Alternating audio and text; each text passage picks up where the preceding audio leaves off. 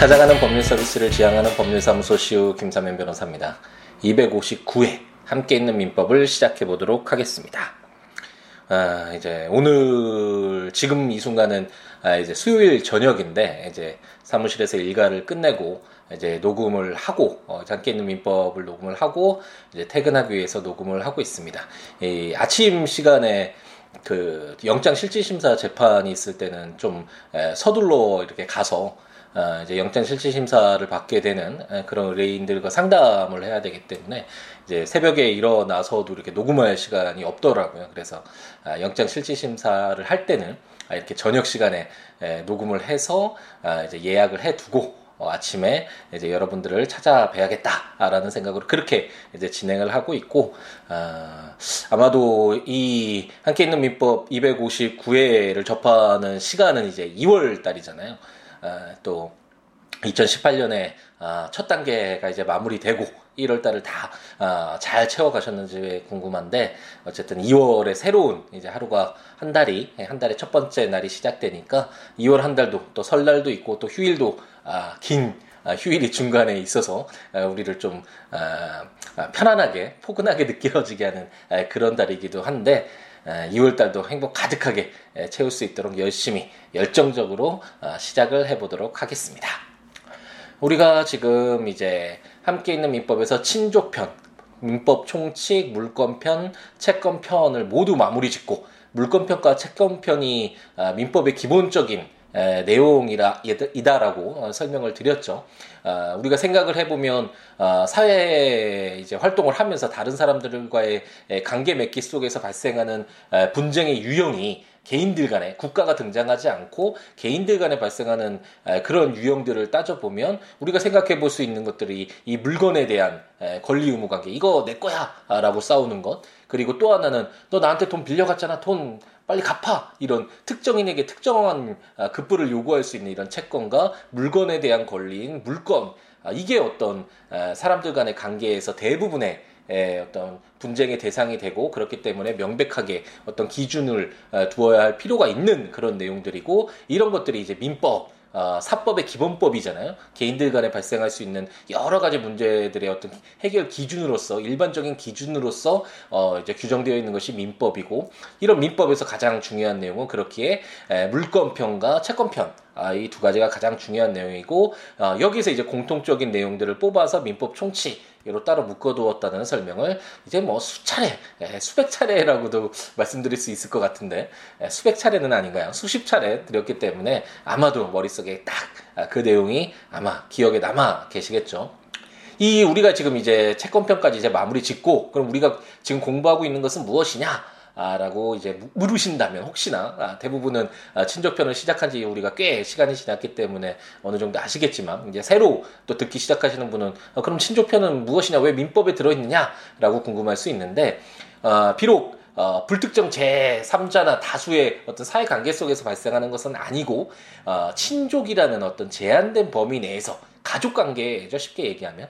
이런 가족 관계에서 발생할 수 있는 아, 여러 가지 법률 관계들 어떻게 하면 혼인 관계가 발생하고 혼인 중에 아이가 났을 때 또는 우리가 지금 읽고 있는 양자 아, 제도는 어떻게 성립되고 어떻게 종결이 되며 어, 누구를 친족 관계로 볼 것인가 아, 만약 혼인이 성립이 됐을 때 어떤 효력이 발생하는가 뭐 부모와 자녀의 간의 관계는 어떻게 할 것인가 어, 아버지 특히 어머니에 비해서 어머니는 객관적으로 누구의 어머니인지 드러나니까 어, 하지만 아버지는 어, 객관적으로 딱 명확하게 드러나지는 않잖아요. 그래서 누구를 아버지로서 그 자녀와의 부자 관계를 형성시키는데 어떤 기준을 둘 것인가 어떤 이런 여러 가지 문제가 발생할 수 있잖아요. 그리고 그 이후에 이제 피상속인이 사망을 했을 때 그 피상속인에게 어떤 재산이 남아 있다면 그 재산을 어떻게 나눌 것인가 아, 상속 부분과 관련된 이런 내용들이 이제 친족 상속편이라고 해서 이제 민법의 마지막을 장식하고 있는 것이죠.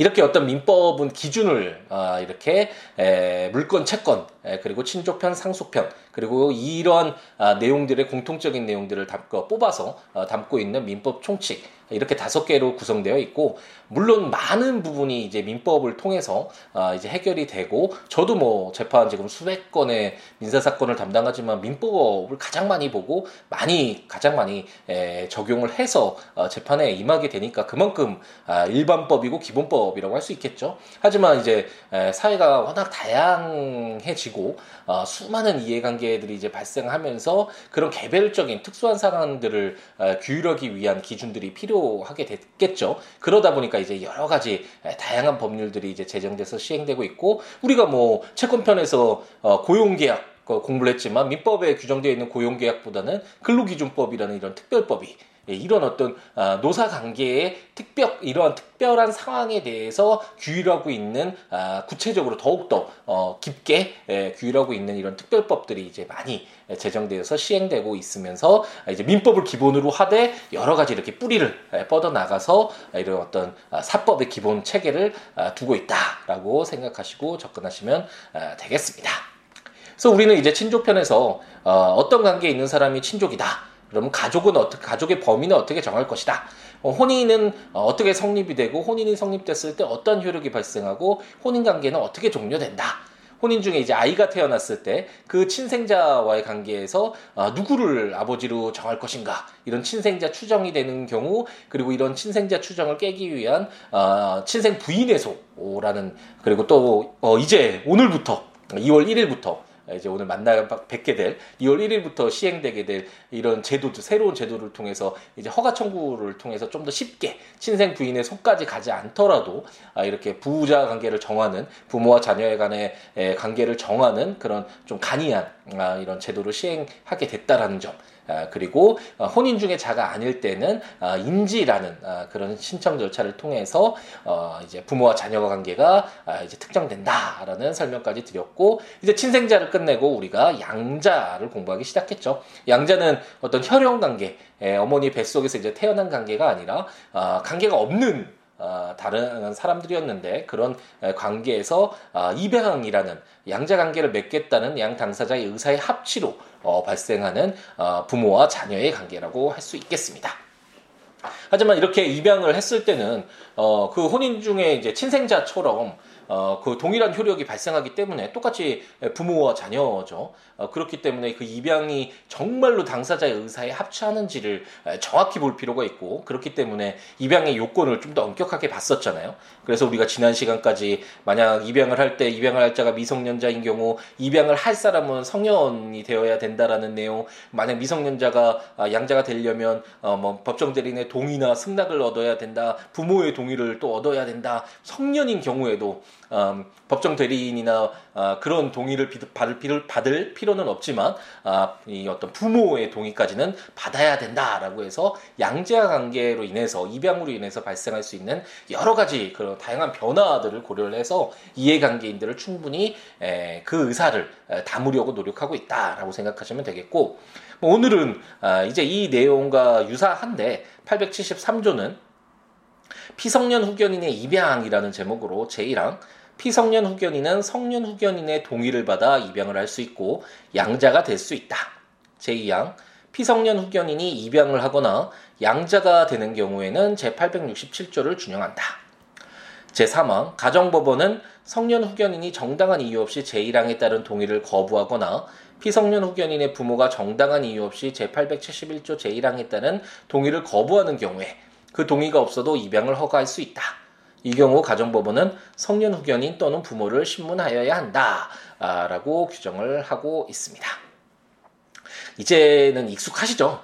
어, 피성년 후견인 이 후견 제도는 우리가 이제 곧 아, 만나게 될 텐데 민법 총칙에서 만나고 아, 4년 전에 이 제가 함께 있는 민법 처음 팟캐스트 시작했을 때는 아, 이게 개정되기 전이어서 아마 미성년자와 한정치산자, 금치산자 이 내용으로 아마 아, 강의를 해서 이 후견제도가 바뀐 뒤에 설명을 드리지는 않았던 것 같은데 이제 후견제도를 보면서 후견제도가 이렇게 바뀌었고 그런 것을 어떤 어, 비추어서 다시 한번 민법 총칙에서 미성년자와 한정치산자 그리고 금치산자 규정들을 다시 개정된 내용들을 한번 아, 읽어보면 좀 더 수월하겠죠. 어, 그렇게 한번 검토해 보시면 될 것 같은데 이제 우리가 성년 후견과 관련된 이야기를 아직까지 후견을 직접적으로 그 규정들을 공부하지는 않았지만 굉장히 많이 나왔죠.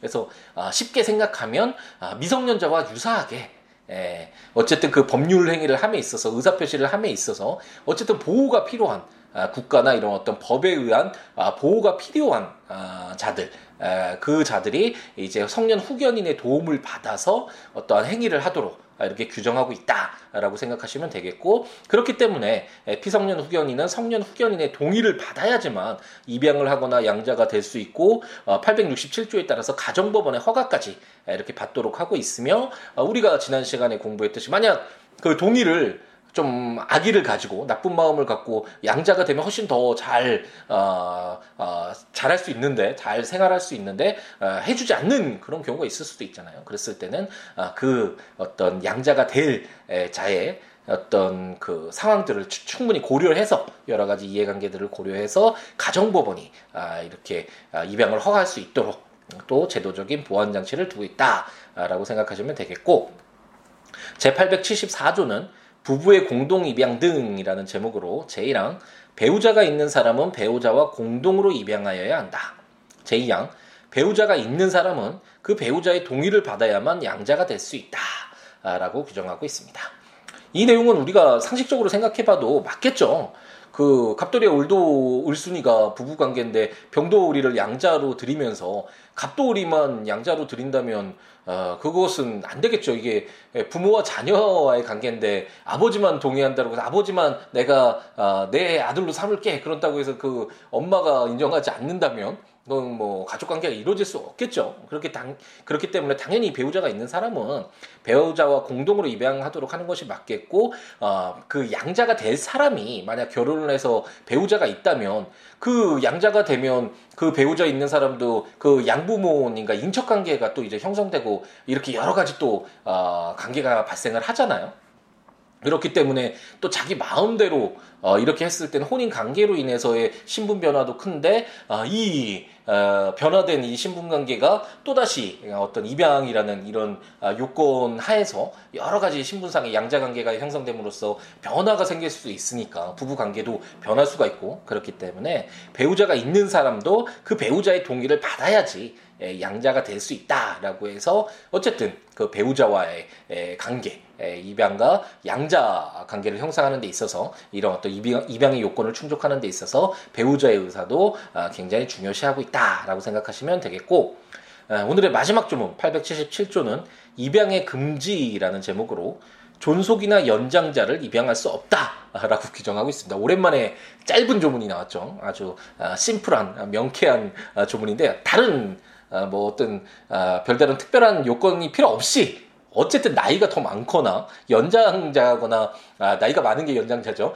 아, 나이가 많거나 아니면 그 쉽게 존, 존속 부분 있잖아요. 음, 비속이 그 자기와 자식이나 뭐 손자나 이런 관계고 존속이 아버지나 할아버지나 이런 내용들이잖아요. 그래서 이런 존속이나 아, 연장자를 나이 많은 사람을 아, 입양할 수 없다라고 규정을 해서 명쾌하게 에, 입양을 금지시키는 아, 사유를 두고 있습니다. 에, 우리 유교 문화에서 아, 장유유서라고 해서 나이와 이런 어떤 천, 촌수 또 아, 이런 혈연과 관련된 이런 게 굉장히 좀 엄격한 사회 문화였잖아요. 그런 이걸 사실 이런 유교 문화를 아, 별도로 하더라도 변론으로 하더라도 아, 사실상 나이 많은 사람을 아, 어, 내 아들이 뭐 스무 살이 더 많다 이러면 아, 약간 이상하죠. 이게 법률적인 면을 떠나서라도 아, 그렇기 때문에 에, 존속이나 이 연장자를 입양할 수 없도록 어, 이렇게 에, 규정을 하고 있습니다.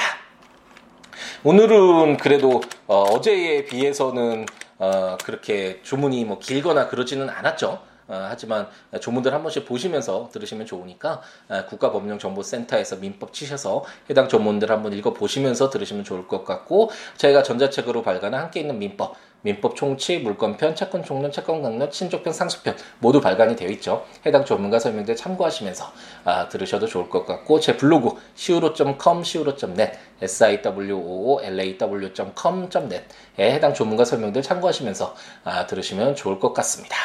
그 외에 뭐 법률 외에 어떠한 내용이라도 좋으니까요. 아, 제 블로그 siwo.com, siwo.net 또는 siabooks.com, siabooks.com 블로그나 026959-9970 전화나 아, 시우로 골뱅이 지메일컴 메일이나 트위터나 페이스북에 네, 시우로에 오셔서 여러 가지 살아가는 이야기 예, 많이 나누면서 더불어 함께하는 즐거움 함께 했으면 아, 좋겠습니다.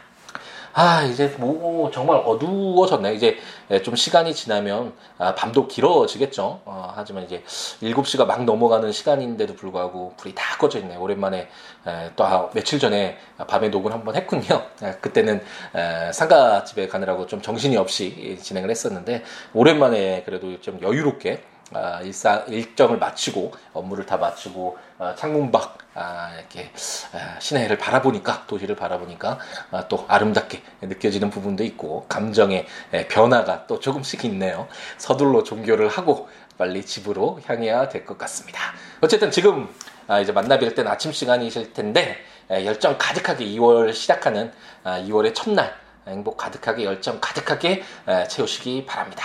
오늘 하루도 행복 가득하게 채우시기 바랍니다. 감사합니다.